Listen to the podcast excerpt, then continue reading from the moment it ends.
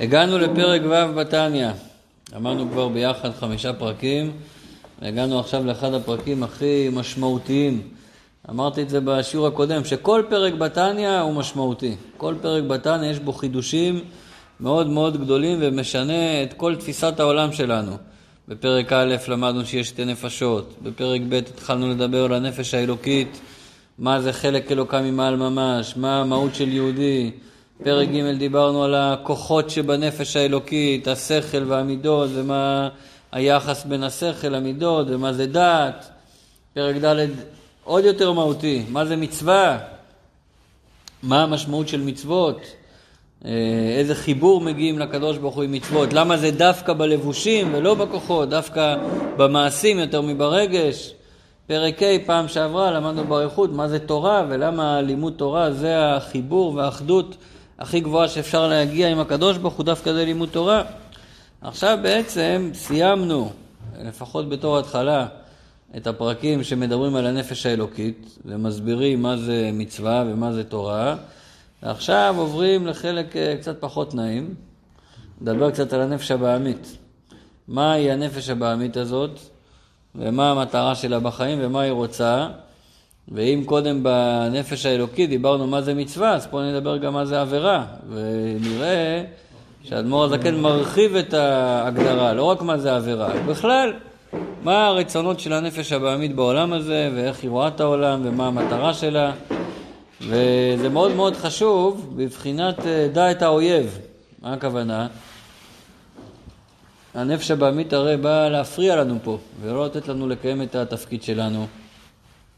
היא מסתירה על הנפש האלוקית, ולא נותנת לה לקיים את התפקיד שלה.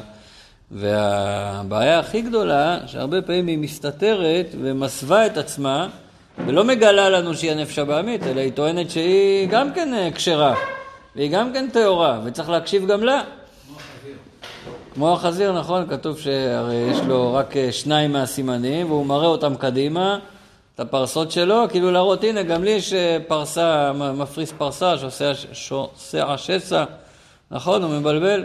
אז אותו דבר גם הנפש הבעמית באה, אחת ההטיות הכי גדולות שלה זה לבוא אלינו מאחורה, ולא לתת לנו להרגיש שמדובר בנפש הבעמית כרגע, ואז אנחנו חושבים שהכל מותר והכל אפשר, ובלי לשים לב, אנחנו הופכים להיות המרכבה של הנפש הבעמית. הכוונה, נותנים לנפש הבעמית להיות בעל הבית על החיים שלנו, בלי לשים לב. והבלי לשים לב הזה, תתפללו לשמוע, זה יכול להיות אה, הרבה שנים. יכול להיות אפילו חיים שלמים. יכול להיות, נראה בפרק הזה, אני מקווה שלא תיבהלו, תמשיכו להיות אה, חברים שלי. יכול להיות שבן אדם יכול להיות דתי כל החיים שלו, שומר מצוות כל החיים שלו, אבל הכל היה בנפש הבעמית בכלל. הוא עוד לא התחיל את העבודה עם הנפש האלוקית. איך זה יכול להיות? נראה את זה בפרק הזה היום. אז אנחנו בדף י', אה, עמוד 19, מתחילים את פרק ו', יכול להיות שאפילו נסיים אותו. אומר בעל התניא, אחרי שסיימנו ללמוד על הנפש האלוקית, ושם למדנו שהנפש האלוקית יש לה עשר כוחות, חב"ד, חוכמה, בינה, דת, זה השכל, וחגת נעים, חסד, גבורה, תפארת, נצח, עוד יסוד מלכות, זה הרגשות. ואחר כך, איפה הם מתבטאים, השכל והרגשות, אמרנו, בשלושת הלבושים. השכל מתבטא במחשבות, והרגשות מתבטאים בדיבור ומעשה. אלה הלבושים, מחשבה, דיבור ומעשה. עכשיו אומר אדמו"ר הזקן שבנפש הבעמית זה אותו דבר. מה זאת אומרת? אותו דבר עם כמה הסתייגויות. אבל בעיקרון המבנה של הנפש הוא אותו מבנה. יש את שלושת המוחין, החב"ד, ויש את הרגשות, יש את המידות. רק היחס ביניהם הוא קצת שונה. וזה יענה על שאלה שאני בטוח שהרבה שאלו אותה אחרי פרק ג', כי מה למדנו בפרק ג'? פרק ג' אמרנו שמי שולט, השכל או הרגש? השכל. השכל הוא השולט. הוא אמור לשלוט. או, הוא אמור לשלוט. אבל כל מי ששומע את זה בתניא פעם ראשונה, אם הוא קצת כנה עם עצמו, אז הוא אומר, רגע, רגע, בעל התניא כותב בפרק ג' שהשכל הוא השלט. והשכל מייצר את המידות. ומה שאני מבין, ככה אני גם אחרי זה מרגיש. אבל כל מי שהוא קצת אה, כנה עם עצמו, אומר, רגע, אבל אני מכיר את עצמי, ואני בדרך כלל לא עושה את מה שהגיוני ונכון, אני עושה מה שבא לי, עושה מה שמתחשק לי. אז איך זה מסתדר עם מה שלמדנו בפרק ג'? נו, איך תירצת לעצמך את השאלה הזאת, כשלמדנו את זה בפרק ג'? אתה רק לפי השכל הולך. איך? אני לא מבין על מה אתה מדבר. אתה תמיד לפי השכל, בן אדם שכלי. מצוין. לא, זה לא בלי רגש, אבל הכוונה שהשכל הוא זה שהם, הוא, הרגשות מתחילים בשכל, זה הכוונה, לא בלי רגש, חס ושלום. רגש זה דיברנו, צריך אהבת השם, יראת השם, צריך את כל זה. אלא מה, התשובה מאוד פשוטה. מה שאמרנו שהשכל מייצר את הרגש זה בנפש האלוקית. אבל באמת רובנו לא מרגישים את זה, כי אנחנו לא מרגישים את הנפש האלוקית. מה אנחנו מרגישים? את הנפש הבעמית. ובנפש הבעמית זה לא בדיוק ככה. גם בנפש הבעמית יש שכל ורגש, וגם בנפש הבעמית השכל יכול להיות בעל הבית על הרגש, אבל בפועל הנפש הבעמית העיקר שלה זה הרגשות דווקא. העיקר שלה זה מה בא לי לעשות, והתאוות, והחשקים, והיצרים, והרצונות שלה, ואחרי זה גם השכל מתלבש שם. אז בנפש האלוקית זה מתחיל מהשכל ועובר לרגש. אז באמת אנחנו פחות מכירים את זה, כי אצלנו רוב הזמן זה לא ככה.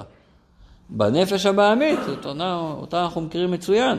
זה מתחיל מהרגש ועובר לשכל. נראה את זה בפנים, נראה את המילים ואז ניתן לזה דוגמאות. פרק ו' והנה זה לעומת זה עשה אלוקים.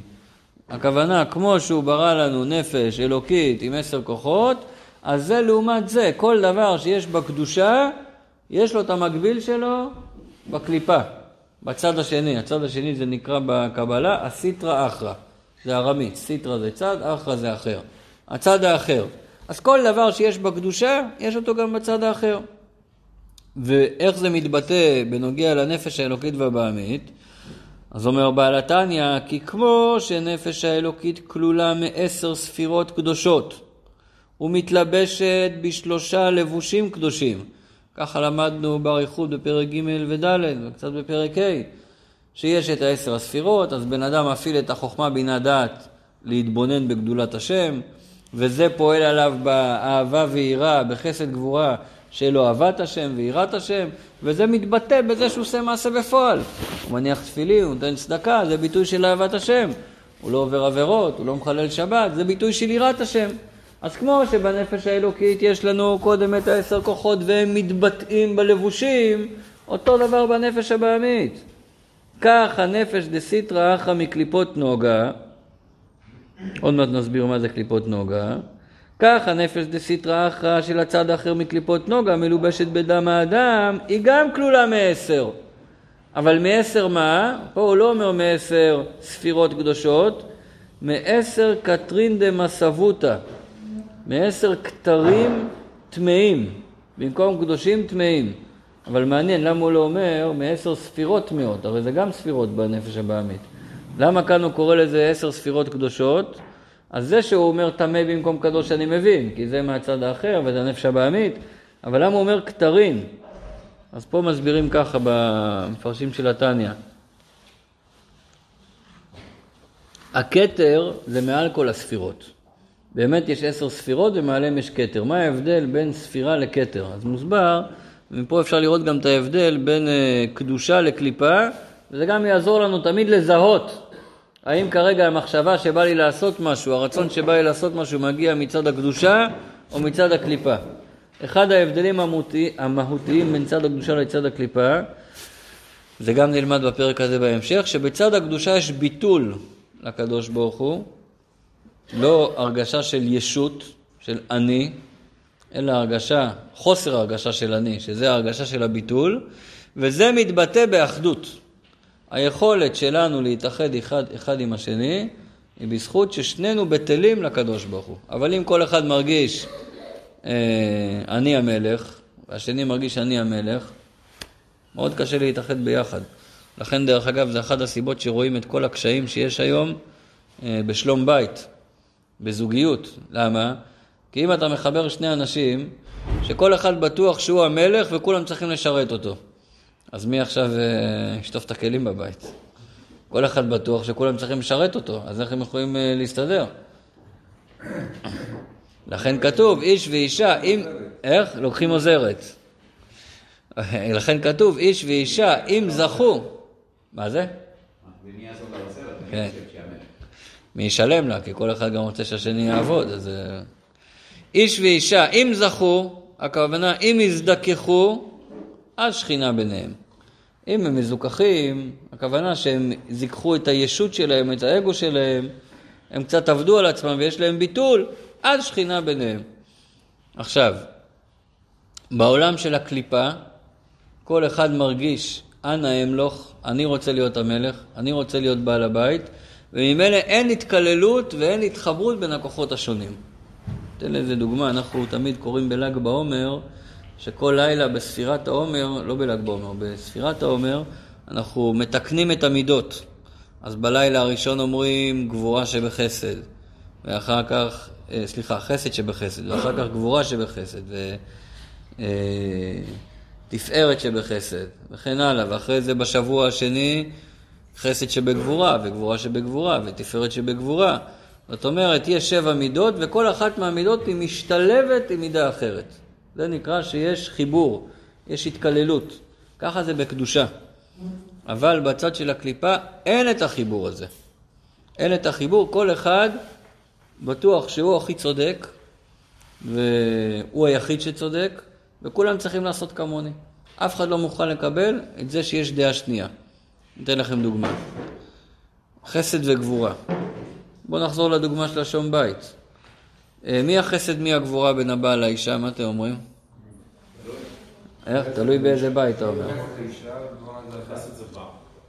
כתוב שחסד זה גבר, זכר חסדו, ואישה, כתוב אישה יראת השם, אישה זה גבורה. לפעמים זה ההפך, כי אני כבר דיברנו על זה כמה פעמים, שיש היום נשים גבריות ויש היום גברים נשיים, והיום אה, החליפו דוכתיו, הכל מתחלף והכל מתבלבל והכל זה. אבל במקור, הגבר זה החסד ואישה זה הגבורה. אל תסתכלו כאילו שהאישה היא לא של חסד, זה לא הכוונה. אה, הכוונה שהגבר הוא יותר בעולמות העליונים, רוחני, מרחף, זורם, ואישה יותר אה, יורדת לפרטים, יורדת לגשמיות, יודעת בדיוק מה היא רוצה.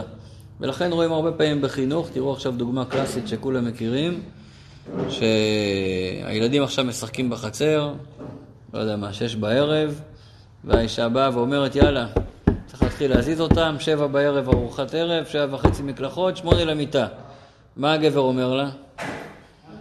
את ממהרת, קחי את הזמן, תני להם לזרום, תני להם בכיף. אז זה נקרא גבורה, שהיא רוצה הכל מתוקתק, הכל בזמן, והגבר חסד זורם. כמובן זה יכול להיות גם הפוך, אבל תבדקו את זה, תראו שהרבה פעמים זה ככה. הוא יותר זורם, יותר, הזרימה שלו זה יותר כי הוא מרחף ב, בעליונים, כן? טוב, אז איך עכשיו משלימים ביניהם? היא אומרת אני צודקת, והוא אומר אני צודק. מה עושים? כל אחד בטוח שהוא צודק. הוא אומר, מה, זה לא טוב להיות ביד קשה עם הילדים, אחרי זה זה יימאס להם הכל, תני להם בכיף. היא אומרת, מה, אבל אם לא נעשה את זה בזמן ולא נתקתק הכל, הם לא יקומו מחר בבוקר. נו, אז מי צודק עכשיו, חסד או גבורה? אז בעולם של הקליפה, בעולם של הפירוד אין חיבור. כל אחד קיצוני, או לכיוון הזה או לכיוון הזה, ולא מוכנים להתחבר ביניהם. אבל בעולם של הקדושה יש חיבור. מה החיבור? שגם החסד שאומר בוא נזרום, הוא גם יכול להבין, נכון, זה חשוב לזרום, אבל אני רוצה שהם יקומו בבוקר. אז אף על פי שאני רוצה שנזרום, אבל בסדר, נבוא לקראת הגבורה. וגם הגבורה שרוצה שהכל יהיה מתוקתק, אבל היא גם כן רוצה גם שהם ייהנו. אוקיי, אז נמצא את קו האמצע, נמצא את השווה, ויהיה חסד שבגבורה, ויהיה גבורה שבחסד, ואפשר לחבר אותם. אז בנפש האלוקית זה נקרא ספירות קדושות, כי ספירות הכוונה שהן מתחברות אחת עם השנייה. בנפש הבעמית זה נקרא קטרין דמסבותא, כתרים טמאים. כי כתר הכוונה כל אחד המלך והוא לא מתחבר אחד עם השני. ולכן רואים במידות של הבהמות כפשוטו של החיות, וגם שמי שמתנהג עם נפש בעמית, או תכף נראה עם ילדים קטנים, שהחיות, אם יש חיה שהיא רחמנית, אז היא רחמנית עד הסוף. אם חיה שהיא אכזרית, היא אכזרית עד הסוף. למה? כי זה המידות כמו שהן בנפש הבעמית, הן לא מתקללות אחת עם השנייה. אבל אצל בן אדם מבוגר, בן אדם נורמלי, בן אדם בוגר, יכול להיות לו את החיבור ואת ההתקללות של שניהם ביחד. לכן הוא קורא לזה קטרין דמסבותא, ועכשיו שימו לב עוד הבדל עצום שהוא כותב בין הנפש האלוקית לנפש הבעמית. שהן שבע מידות רעות הבאות מארבע יסודות רעים הנ"ל, שלמדנו בפרק א', ושכל המולידן הנחלק לשלוש, שהן חוכמה, בינה ודעת, מקור המידות. טוב, גם כאן הוא כותב שהשכל מקור המידות. אז מה ההבדל בין השתי שורות שקראתי עכשיו למה שקראנו בפרק ג'? אם אתם זוכרים, בפרק ג' אמרנו קודם שיש שכל, ואחרי זה יש גם רגש. ואיך קראנו את זה פה? קודם יש שבע מידות רעות, רגש, ושכל המולידן. זאת אומרת, רואים ששם בעל התניא הקדים את השכל לרגש, וכאן הוא הקדים את הרגש לשכל. למה? כי באמת זה ככה. בנפש האלוקית זה קודם כל שכל, קודם כל היא מתבוננת, חושבת, מבינה מה נכון, ואז היא מרגישה מה שצריך להרגיש בהתאם. הנפש הבעמית היא רגש, קודם כל היא מרגישה. קודם כל מה שמושך אותה באופן טבעי, מה שמתחשק לה, מה שבא לה. אחרי זה גם השכל נכנס. אז למה היא צריכה שכל באמת? אם הכל זה רגש, אז איפה השכל פה נכנס? מה הוא כבר יכול לעשות? אז תראו מה הוא אומר. כי המידות הן לפי ערך השכל. זאת אומרת, העיקר שלה זה המידות, זה הרגשות, התאוות, כל הדברים שאמרנו, כל המידות הרעות שדיברנו עליהן. רק מה, איך היא יודעת את מה לאהוב? איך היא יודעת כמה לאהוב? זה בהתאם לשכל. אבל זה שהיא החליטה שעכשיו זה מה שבא לה, זה טבעי אצלה, זה באופן בהמי. רק מה, השכל בא לתת בקרה את מה לאהוב וכמה לאהוב ומתי לאהוב את זה. אבל הוא לא יכול לשנות אם תאהב או לא תאהב. הוא יכול רק לנתב את זה ולנווט את זה. תראו את הדוגמה שהוא אומר. כי הקטן חושק ואוהב דברים קטנים פחותי הערך, למה? לפי ששכלו קטן וקצר להשיג דברים יקרים יותר מהם. עכשיו תראו דבר מעניין. ילד קטן, שהוא בן אה, שש, אתה מביא לו צעצוע, לא יודע מה, מכונית צעצוע, מתלהב מזה, נכון? אחרי זה שהוא בן שש עשרה, תביא לו מכונית צעצוע. הוא רוצה, הוא רוצה מכונית אמיתית. עכשיו מה? תראה את הילד הקטן בן שש, ביום שהוא קיבל את המכונית צעצוע, ותראה את הבן שש עשרה שקיבל את המכונית האמיתית, תראה את ההתלהבות שלהם, כן? תראה את ההתרגשות שלהם. אותו דבר בדיוק. מבחינת המידות, שניהם זה עכשיו מידה של הנפש הבעמית, שהוא מתלהב עכשיו מדבר גשמי. אבל תראה למה הילד הקטן, תן לו מכונית אמיתית, הוא לא יתלהב מזה. הוא לא יודע מה עושים עם זה. הוא לא בכלל מגיע לדלת, הוא לא מגיע להגה, אין לו מה לעשות עם זה. ותן לבן 16 מכונית של ילד קטן, אה, הוא יצחק ממך, הוא יגיד, מה אני אעשה עם הדבר הזה? זה לא גיל שלי, אין לי מה לעשות עם זה. אז מה ההבדל ביניהם? במידות הם אותו דבר. זו אותה מידה בהמית שעכשיו הוא מתרגש מזה ורוצה את זה. מצד המידות זה אותו דבר. מה ההבדל ביניהם? ההבדל זה מבחינה שכלית. שזה מבין שיש לו שכל קטן, אז הוא מתלהב מדברים קטנים ופחותי הערך, וזה יש לו שכל גדול, הוא מתלהב מדברים גדולים. אבל ההתלהבות והרגש זה אותו רגש. ההבדל ביניהם הוא בשכל. לא שהשכל מייצר את הרגש הזה, אלא שכל אומר לו ממה להתרגש, ממה להתלהב. שהוא קטן, הוא אומר לו מדברים קטנים, ושהוא גדול, אומר לו מדברים גדולים. נותן לזה עוד דוגמה. וכן מתכעס ומתקצף מדברים קטנים. ילד קטן, על מה הוא מתעצבן? על שטויות. שהוא גדול, יש גם גדולים שמתעצבנים על שטויות. זה באמת בעיה, נשארו ילדים קטנים. אבל עקרונית, שהוא גדול, הוא לא מתעצבן כבר מדברים קטנים. מתעצבן מדברים גדולים, זה גם לא בסדר. זה אותו עצבים, זה אותו כעס, זו אותה מידה. רק שפה השכל אומר לו, תתעצבן מדברים קטנים, כי זה מה שהוא מבין, ופה הוא אומר לו, דברים קטנים, זה פחותי הערך, זה לא לרמה שלך, תתעצבן מדברים גדולים. אבל זה אותו עניין בדיוק. זאת אומרת, בכל מקרה יש את הנפש הבעמית, בכל מקרה זה רגש. אז מה הכוונה שכל המולידן בנפש הבעמית? מה התפקיד של השכל פה? פשוט הוא מכוון אותו האם להתעצבן או לשמוח או להתלהב או להתרגש מדברים קטנים ברמה שלו או מדברים גדולים שברמה גבוהה יותר. וכן בהתפארות ושאר מידות, גם בהתפארות זה ככה. זאת אומרת, ילד קטן אה, יספר לכולם שלא יודע מה, הוא היה בלונה פארק, או לא יודע מה, הוא עשה כך וכך, כשהוא יהיה גדול הוא לא יספר את זה כבר, כי זה כבר נראה לו דבר קטן. אז גם המידה של התפארות, לשניהם יש את מידת ההתפארות, זאת המידה. רק השאלה, לאן השכל יכוון את המידה הזאת? לדברים קטנים, בהתאם לשכל שלו, או כשהוא יגדל, והשכל יגדל גם כן, זה יהיה לדברים גדולים. עכשיו, מה קורה עם המידות האלה? אז בנפש האלוקית אמרנו שהם מתלבשים בלבושים, במחשבה, דיבור ומעשה. נגיד אותו דבר בנפש הבעמית. רק בנפש האלוקית מה אמרנו? שלא מספיק שאתה מרגיש אהבת השם, כדי להתחבר אליו ממש צריך שזה יתלבש במעשה של מצווה. אותו דבר נגיד בנפש הבעמית, זה לא מספיק שהיא מרגישה שהיא רוצה להתכעס או להתפאר וכולי, בואו נראה מה קורה כשהיא מתלבשת בדיבור של זה, במעשה של זה, במחשבה. ועשר בחינות אלו הטמעות, כשאדם מחשב בהן, הכוונה חושב עליהן, או מדבר, או עושה, באותו רגע הרי מחשבתו שבמוחו, המחשבה נמצאת במוח, ודיבורו שבפיו, וכוח המעשי שבידיו ושאר איבריו, באותו רגע נקראים לבושי מסבו, נקראים לבושים טמאים לעשר בחינות אלו הטמאות שמתלבשות בהן בשעת מעשה או דיבור או מחשבה. זאת אומרת, נסביר פה עוד רגע עוד נקודה. בכוחות, בשכל ובמידות, אמרנו שיש לנו סט כפול. יש לך גם של הנפש האלוקית וגם של הנפש הבעמית. במחשבה, דיבור ומעשה לא אמרנו את זה. מחשבה, דיבור ומעשה זה כמו הגוף, אין לך שני גופים. אין לך ארבע רגליים, נכון? אין לך ארבע ידיים. הכל יש לך סט אחד. כל השאלה עכשיו, הגוף, למי הוא משמש בתור מרכבה? למי הוא משמש בתור רכב? מי הנהג? האם הנהג זה הנפש האלוקית, או הנהג זה הנפש הבעמית?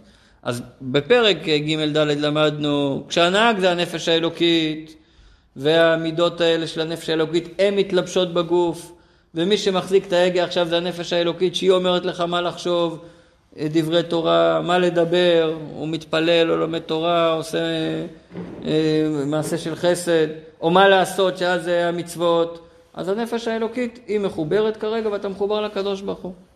פה הוא אומר, עכשיו שהנפש הבעמית תופסת פיקוד, והיא משתלטת על המחשבה, דיבור ומעשה שלך, אז עכשיו, כמו ששם אתה מחובר ישירות לקדוש ברוך הוא, פה הוא אומר, כאן אתה מחובר עכשיו להיכלות הטומאה.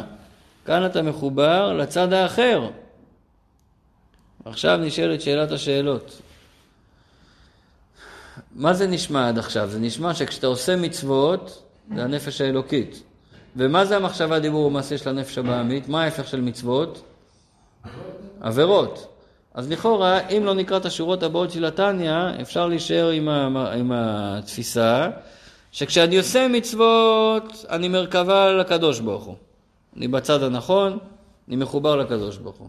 וכשאני עושה עבירות, לכולם מבינים, אני מעביר את האנרגיה לצד השני, אני מרכבה לקליפה, לטומאה.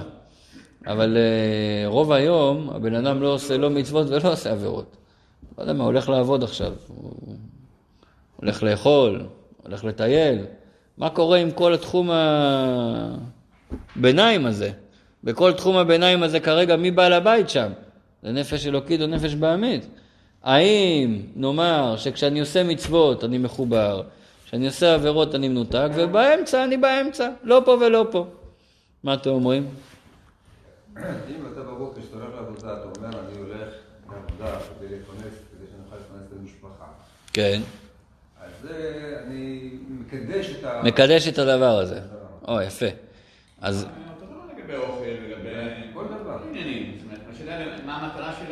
האלה. או, אז אתם צודקים.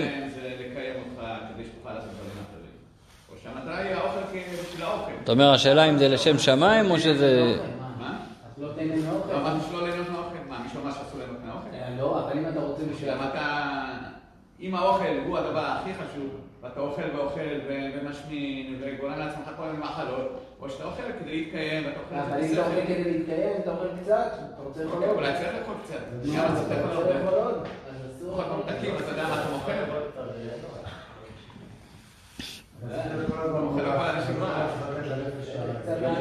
לא, הרבה אז בואו נראה, בעיקרון מה שאתם אומרים זה נכון, אתם אומרים דברים נכונים, אבל בואו נראה, ההגדרה של אדמו"ר הזקן היא הרבה יותר חותכת והרבה יותר אה, קיצונית, ובואו נראה מה הוא אומר.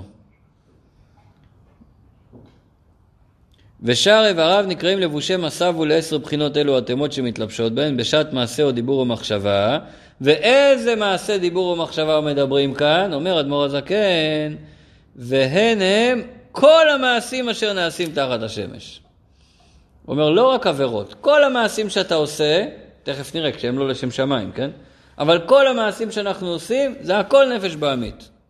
כשעושים מצוות זה נפש אלוקית. כל שאר המעשים, בין אם זה עבירות, בין אם זה סתם מעשים אה, כביכול ניטרליים, הוא אומר, זה הכל נפש בעמית, אשר הכל הבל ורעות רוח. וכמו שכתוב בזוהר, בפרשת בשלח, שהם תבירו דרוחה, הם שוברים את הרוח הולו. ולא רק המעשים, וכן כל הדיבורים וכל המחשבות. אבל עכשיו הוא מוסיף עוד שלוש מילים מאוד חשובות, אשר לא להשם המה. זאת אומרת, כל המעשים שבן אדם עושה, שזה לא לשם שמיים, שזה לא חלק מעבודת השם שלו, שזה לא בשביל, כמו שהוא אמר, שאני עובד כדי לפרנס את המשפחה, כדי לתת צדקה, כדי לעזור למישהו, אלא זה סתם בשביל עצמי, זה הכל סביב האגו, זה הכל סביב הישות שלי, זה הכל סביב האני שלי. מצב כזה שזה סביב עצמי ולא לשם שמיים, זה הכל נפש בעמית. ולכן זה לא רק שבן אדם מחלל שבת, זה לא רק שהוא גונב, שהוא מרמה, עצם זה שהוא הולך לעבוד, שכל המטרה שלו זה רק פיתוח הישות שלו ופיתוח ההצלחה האישית שלו, זה כבר נקרא נפש בעמית. מקובל, אתה אומר זה בכלל אה, פשוט. טוב מאוד. אנחנו נראה עכשיו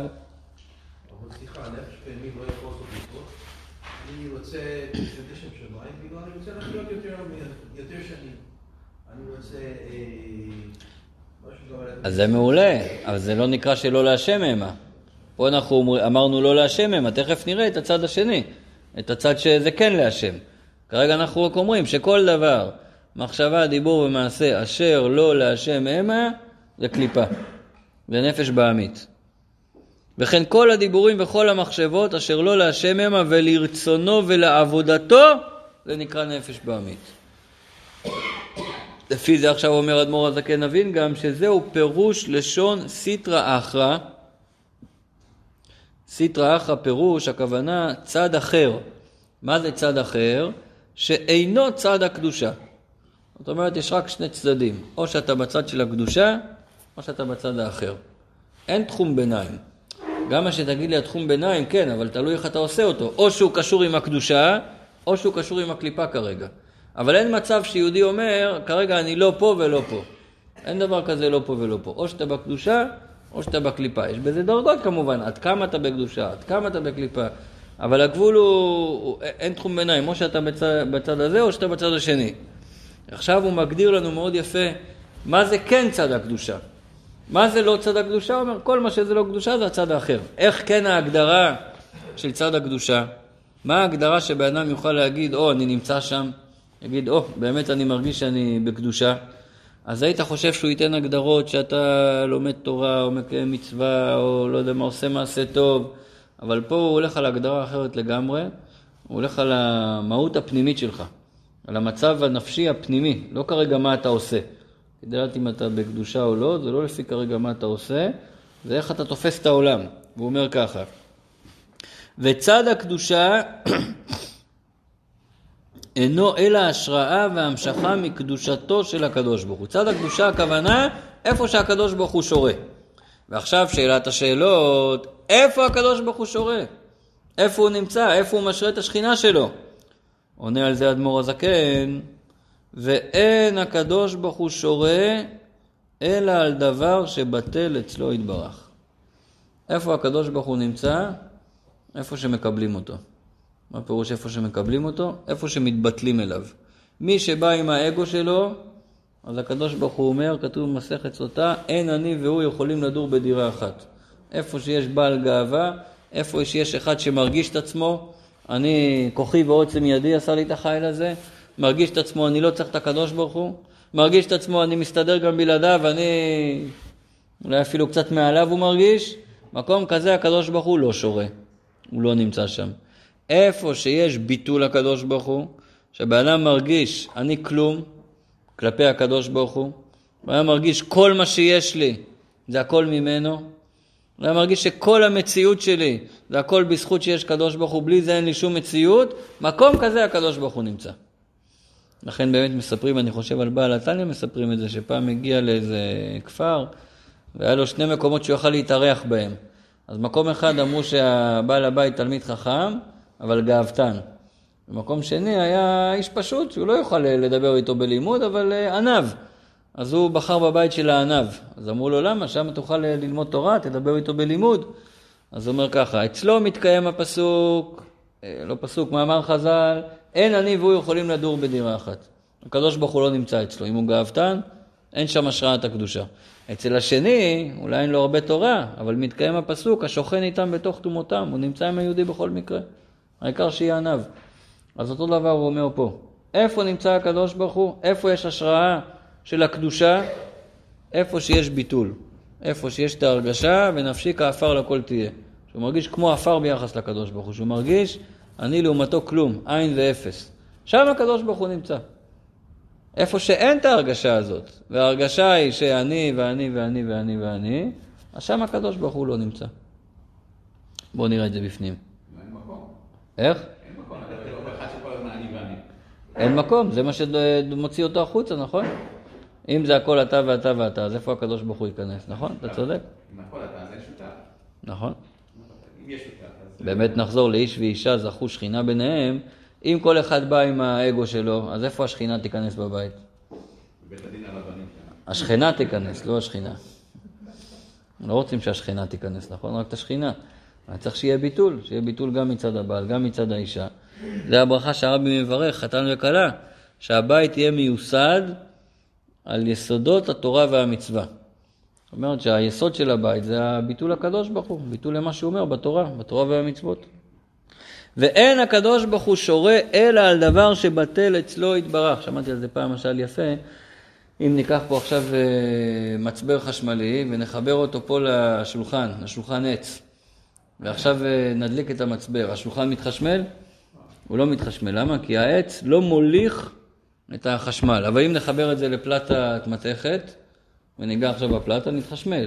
למה? כי הפלטת אה, ברזל היא כן מוליכה את החשמל. אז בן אדם שהוא בביטול, אז הוא מוליך אלוקות, הוא מוליך קדושה. זה שהוא בביטול, תחבר אליו עכשיו את הקדוש ברוך הוא עם אלקטרודות על ידי מצווה, הוא מוליך את זה.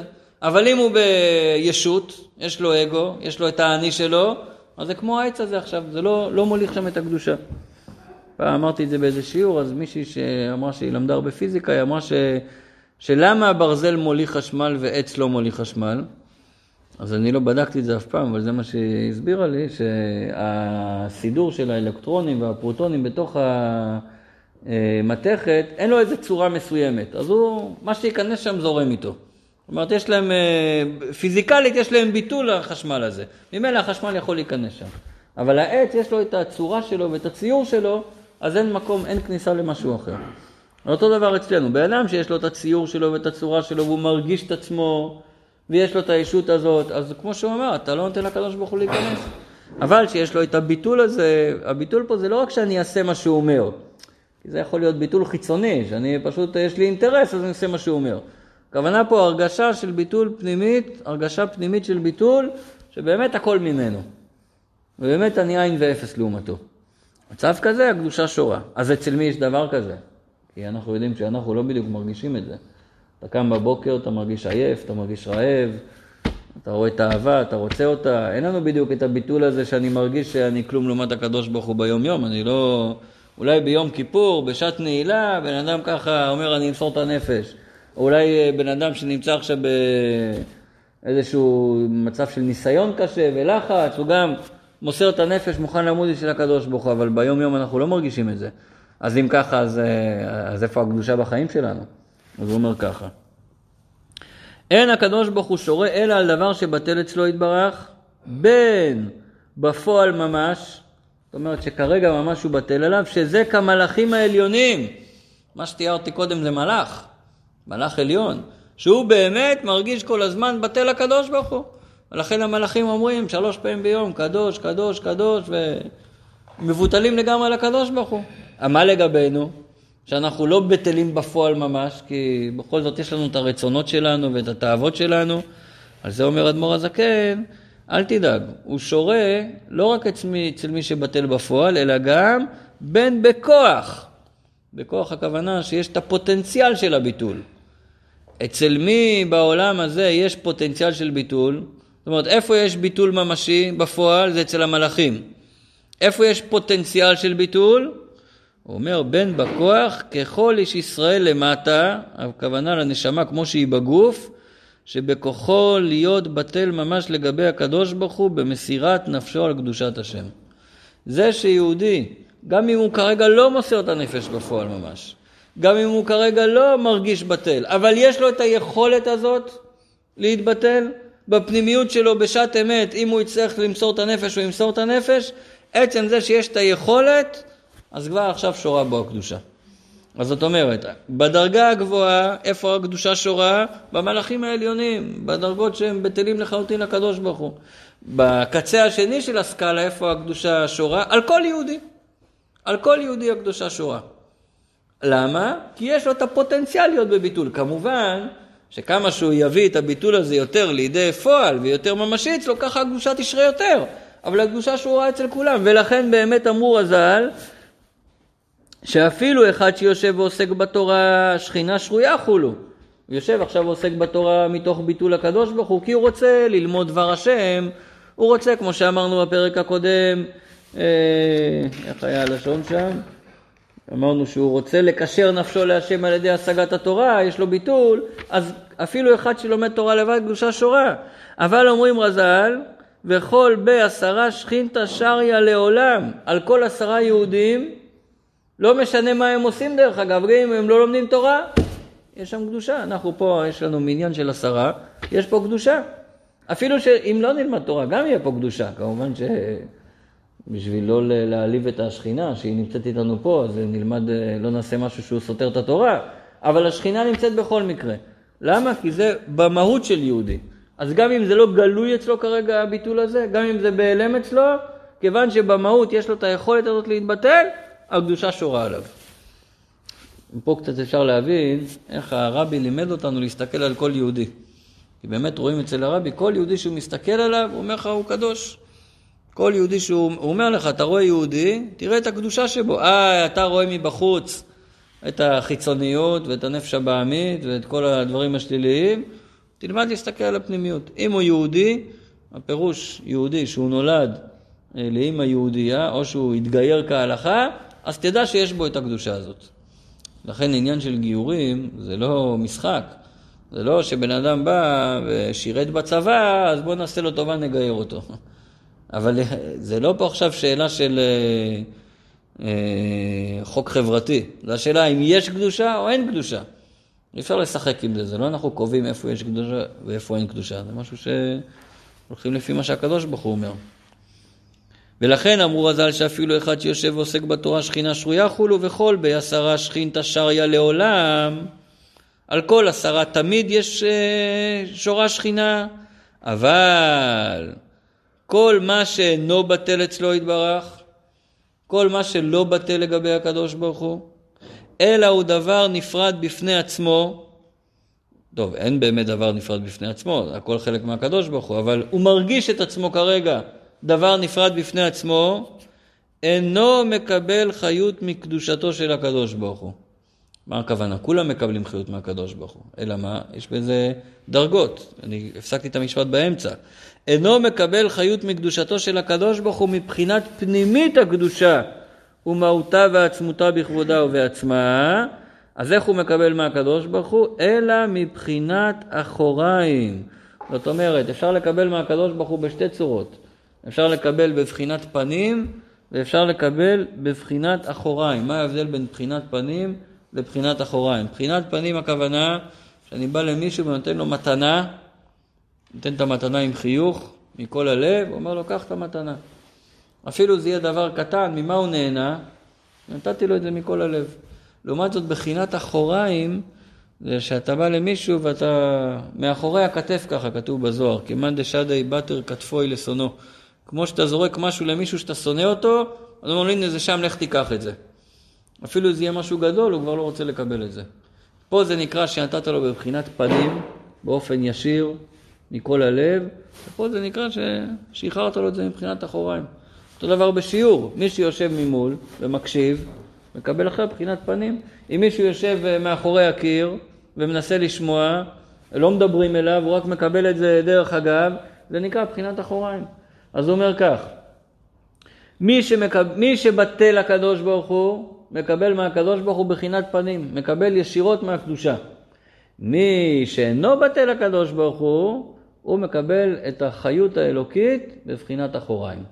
ותכף נראה צמצום אחר צמצום, עד שהחיות האלוקית שהוא מקבל היא חיות מאוד מאוד מועטת. בואו נראה את זה בפנים.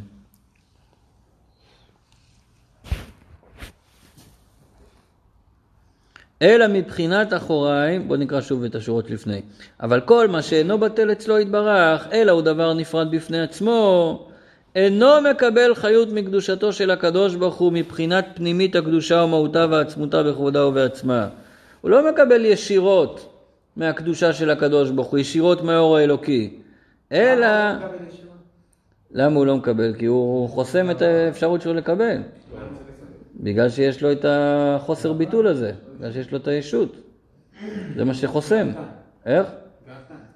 תראה, עכשיו אנחנו מדברים גם לא רק על אה, גאוותנים, אנחנו מדברים פה עכשיו גם על אה, בעלי חיים. מדברים בכלל על נבראים. כל נברא, ש... כל נברא שאין לו את הביטול הקדוש ברוך הוא, אז הוא חוסם את האפשרות של השכינה לשרות עליו. איך? במה מתבטא הביטול? או, תכף נראה את זה עכשיו. שאלה מצוינת. אלא מבחינת אחוריים שיורדים ממדרגה למדרגה, רבבות מדרגות בהשתלשלות העולמות, דרך עילה ועלול וצמצומים רבים, עד שנתמעט כל כך האור והחיות מיעוט אחר מיעוט, עד שיכול להצטמצם ולהתלבש בבחינת גלות תוך אותו הדבר הנפרד להחיותו ולקיימו מאין ליש. יש פה המשך, אבל אני אעצור באמצע כדי להסביר. במה זה מתבטא שהחיות שאותו נברא מקבל כל כך מועטת, שהחיות אצלו היא בבחינת גלות. מה הכוונה שהחיות אצלו היא בבחינת גלות? שאף על פי שהוא חי ונושם, והכל בזכות החיות האלוקית, תשאל אותו בזכות מה אתה חי, מה הוא יגיד לך? בזכות עצמי. הוא לא מרגיש שהחיות שהוא מקבל זה מהקדוש ברוך הוא.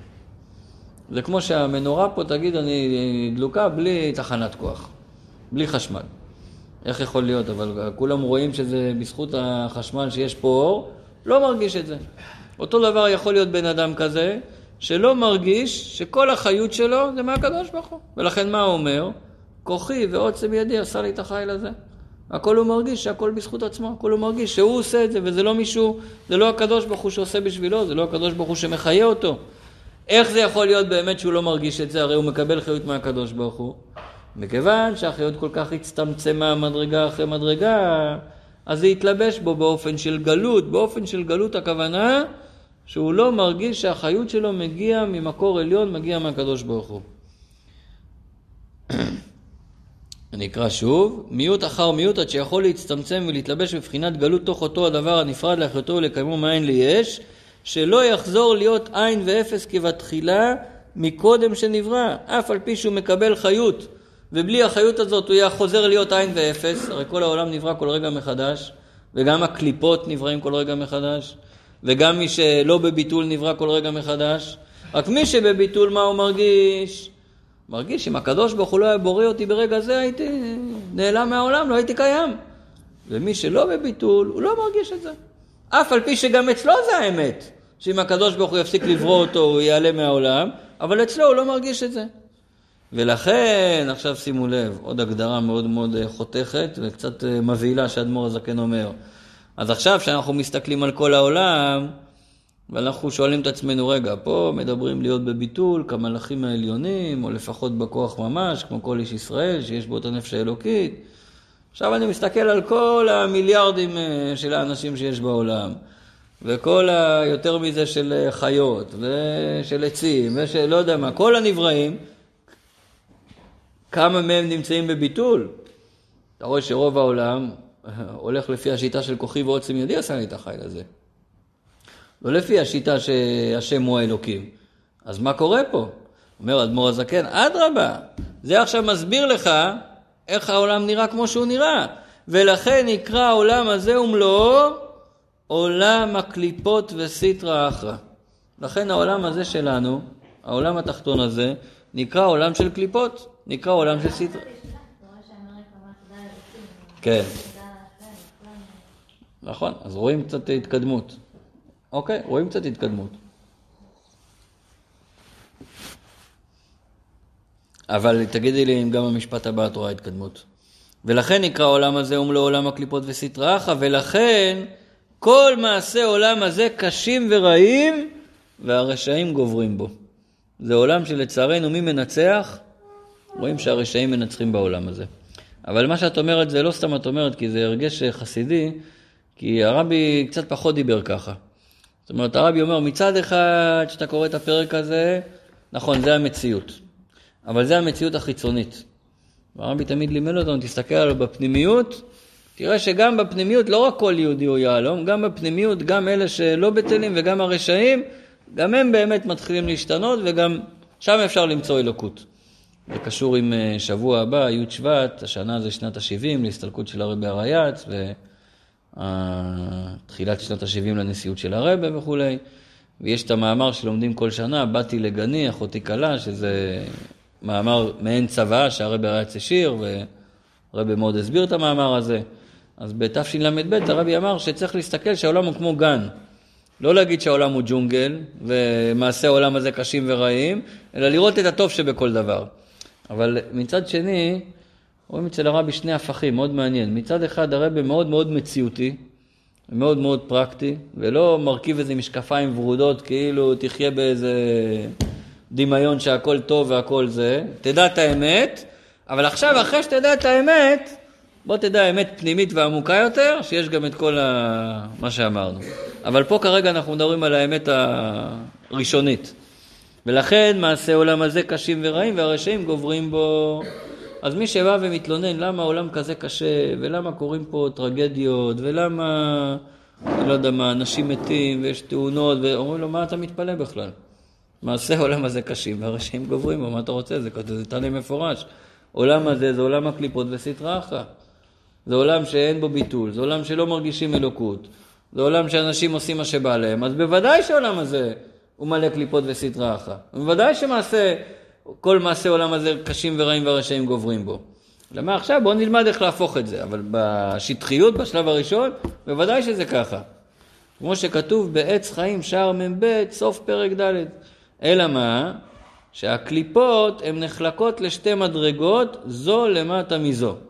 הזכרנו קודם בתחילת הפרק שיש קליפת נוגה, אמרתי שנסביר את זה בהמשך. עכשיו נראה שיש שני סוגים של קליפות. כמה זמן יש לנו? שני סוגים של קליפות. אולי נקרא לזה ארבע סוגים, אבל הוא מחלק את זה קודם כל לשניים. יש סוג אחד, זה נקרא ג' קליפות הטמעות לגמרי. זה הקליפות הטמעות לגמרי, תכף נראה מה משתלשל בהם בעולם. למרות שהם מחולקים לשלוש סוגים של קליפות, כמעט בחסידות בשום מקום לא מדברים על זה, אלא הם קבוצה אחת, ג' קליפות הטמעות. זה החיות של כל הדברים הלא טובים, שאי אפשר לתקן אותם בשום צורה. תכף נראה למה הוא מתייחס. לעומת זאת יש קליפת נוגה, נוגה זה מלשון אה, אור, אור אה, חלש, שזה מצד אחד קליפה, אבל מצד שני יש שם קצת אור אלוקי, ויש לנו אפשרות בכל זאת לפעול ברור ותיקון בדברים האלה. אז עכשיו אדמו"ר הזקן יעשה הבחנה כזאת. כל הדברים שעל פי תורה הם טמאים, אסורים, לא כשרים, סימן שמה החיות שלהם? ג' קליפות הטמעות. כל הדברים שהם מותרים, שמותר להשתמש בזה, מותר ליהנות מזה, מותר לאכול את זה, זה קליפת נוגה. כל הדברים שאנחנו מצווים לעשות אותם על פי תורה, זה כבר קדושה ממש. אז או שאתה בצד הקדושה, או שאתה בגימל קליפות הטמעות, או באמצע, קודם אמרנו שאין אמצע. באמצע השאלה היא כזאת, אם אתה עושה את זה בצורה הנכונה, המתוקנת, על פי תורה לשם שמיים, זה חלק מהקדושה. ואם אתה עושה את זה סתם מצד האגו, מצד הישות, כי ככה בא לך, אז עובר לחלק של הקליפה. בואו נראה את זה בפנים. אלא שהקליפות הן נחלקות לשתי מדרגות זו למטה מזו. המדרגה התחתונה היא שלוש קליפות הטמעות ורעות לגמרי ואין בהם טוב כלל. דברים שהם שליליים לחלוטין, אין בהם טוב. אנחנו נראה בהמשך שזה לא בדיוק הכוונה אין בהם טוב, אלא הטוב שבהם הוא כל כך גנוז, הוא כל כך מוסתר, שלך אין אפשרות להוציא את הטוב הזה החוצה. לכן אין לזה משמעות גם לך שיש בהם טוב, כי זה נקרא שאין בהם טוב כלל. הן אסורות לגמרי. אסורות לא מלשון אסור, אסור. אלא מלשון. קשור. בדיוק. זה נלמד בהרחבה בשיעור הבא, יש סימן לזכור את זה תמיד. אה, בן אדם עולה עם אה, כלב לאוטובוס, אז הוא שואל את הנהג, אסור או מותר? כאילו, מותר לי להעלות אותו, אסור לי. אז הוא אומר לו ככה, אסור, מותר, מותר, אסור. אם הוא אסור, הוא קשור, אז מותר לך. ואם הוא מותר, הוא לא קשור, אז אסור לך. אז זה שנזכור תמיד, אסור מלשון קשור ומותר זה ההפך של קשור. בפרק הבא נרחיב על זה. איך הוא קורא לג' קליפות הטמעות האלה, ואין בהם טוב כלל, ונקראו במרכבת יחזקאל, רוח שערה וענן גדול, ההמשך של הפסוק, ואש מתלקחת ונוגה לא סביב. אז רוח שערה וענן גדול ואש מתלקחת זה ג' קליפות הטמעות, ונוגה לא סביב, זה הולך על קליפת נוגה. ככה יחזקאל ראה במחזה. ועכשיו הוא אומר דבר כזה, ומהן, משלושת הקליפות הטמעות האלה, נשפעות ונמשכות נפשות כל אומות עובדי גילולים, הנפש הבעמית של כל הגויים, וקיום גוף, זה א', וב', וקיום גופה, סליחה, קראתי את זה מפסיק במקום הלא נכון, ומהם נשפעות ונמשכות נפשות כל, כל אומות עובדי גילולים וקיום גופם, זאת אומרת גם הנפש שלהם וגם הגוף שלהם, ונפשות כל בעלי חיים הטמאים ואסורים באכילה וקיום גופם. זאת אומרת, כל חיה שהיא טמאה, שהיא לא מותרת באכילה, שהיא אסורה עלינו, זה אומר שהגוף והנפש שלה, זה מגיע מגימל קליפות הטמאות לגמרי. וקיום וחיות כל מאכלות אסורות מהצומח, כמו עורלה וכלי הכרם חולו. גם כל הצמחים, כל אה, מאכל, צומח, אה, לימון, תפוז, על העץ בשלוש השנים הראשונות, שאסור לאכול את זה כי זה נקרא עורלה, אז זה אומר שבשלוש השנים האלה הוא מקבל את החיות שלו מגימל קליפות הטמאות. ואם תאכל אותו, אז יוצא שזה מה שאמרנו קודם, שאתה עכשיו מתלבש בקליפות הטמאות, אם אתה אוכל את הדבר הזה. וכמו שכתוב בעץ חיים שער מ"ט פרק ו', אז דיברנו בינתיים על אה, נפשות אומות עובדי גילולים, ודיברנו על החיות הטמאות, ועל מאכלות טמאים מהצומח, עכשיו הוא מוסיף עוד משהו, וכן קיום וחיות כל המעשה דיבור ומחשבה של כל שסה לא תעשה וענפן, כמו שכתוב שם בסוף פרק ה'. כל פעם שאתה משתמש בגוף שלך לעשות מעשה שעל פי תורה הוא אסור, אז באותו רגע החיות של הגוף, האנרגיה של הגוף, מאיפה היא מגיעה? מגימל קליפות הטמאות. לכן באותו רגע שאתה עובר עבירה, עבירה מלשון להעביר, אתה מעביר את החיות של הקדושה שיש בך לאן? לגימל קליפות הטמאות. אז עכשיו נסתכל על זה ככה, כל ההלכה וכל השולחן ערוך וכל האסור מותר שיש לנו, ולפעמים דרך אגב זה מעניין שיש דעות שונות בהלכה. לפי פוסק אחד זה ככה, לפי פוסק שני זה אחרת. בעצם מה כל הוויכוח שלהם שם? האם המעשה הזה זה ג' קליפות הטמאות, או שזה קליפת נוגה, או שזה קדושה. וככה זה שלוש קטגוריות ששמים את כל המעשים בחיים שלנו. האם זה מג' קליפות הטמאות, ואז אין לי מה להתקרב לזה בכלל? או שזה מקדושה, שאני רץ לזה, או שזה באמצע, ואז תלוי איך אני אתייחס לזה. אם אני אתייחס באופן שלא להשם המה, אז זה ג' קליפות הטמאות. ואם אני אתייחס באופן של לשם שמיים, ואני עושה את זה מצד הביטול, אז זה נהיה חלק מהקדושה. עכשיו בפרק הבא הוא מאוד ירחיב, אוקיי, אז דיברתם קודם, אז מותר ליהנות מאוכל או אסור ליהנות מאוכל? אז uh, מותר להתפרנס או אסור להתפרנס? מותר לצחוק או אסור לצחוק? ושם באמת הוא יגדיר שזה מותר כשאתה עושה את זה לשם שמיים, ושזה אסור כשאתה עושה את זה לה- להנאה האישית שלך, עם כל הדרגות שבזה. בואו נקרא רק את ההגה גם. בהגה אומר שמצד אחד עולם הזה מלא קליפות וסטרא אחרא, אבל מצד שני זה בחיצוניות. בפנימיות הקדוש ברוך הוא באמת נמצא בכל מקום. אין מקום שהוא לא נמצא. רק השאלה כמה הוא עמוק בפנים, כמה זה מוסתר. כן, זה כמו בבושקה. שאלה כמה בבושקות יש שם בבובה הזאת. אם היות בתוכו עשר ספירות דעשייה דקדושה, וכמו שכתוב בעץ חיים שער מ"ג, שבתוך עשר ספירות העשייה אלו הן עשר ספירות היצירה, הפנימיות של עשר הספירות של העשייה זה עשר הספירות של היצירה, ובתוכן עשר ספירות דבריאה, ובתוכן עשר ספירות דאצילות. זאת אומרת, אנחנו נמצאים פה בעולם העשייה. זה לא שעולם היצירה זה מעל הירח, ועולם הבריאה זה מעל השמש, ועולם האצילות זה מחוץ לחלל. פה בתוך עולם העשייה, מבחוץ עולם העשייה, עמוק יותר בפנים זה עולם היצירה, עמוק יותר בפנים, כאילו בממד רוחני ופנימי יותר זה הבריאה, יותר מזה זה אצילות, ומה הפנימיות של אצילות?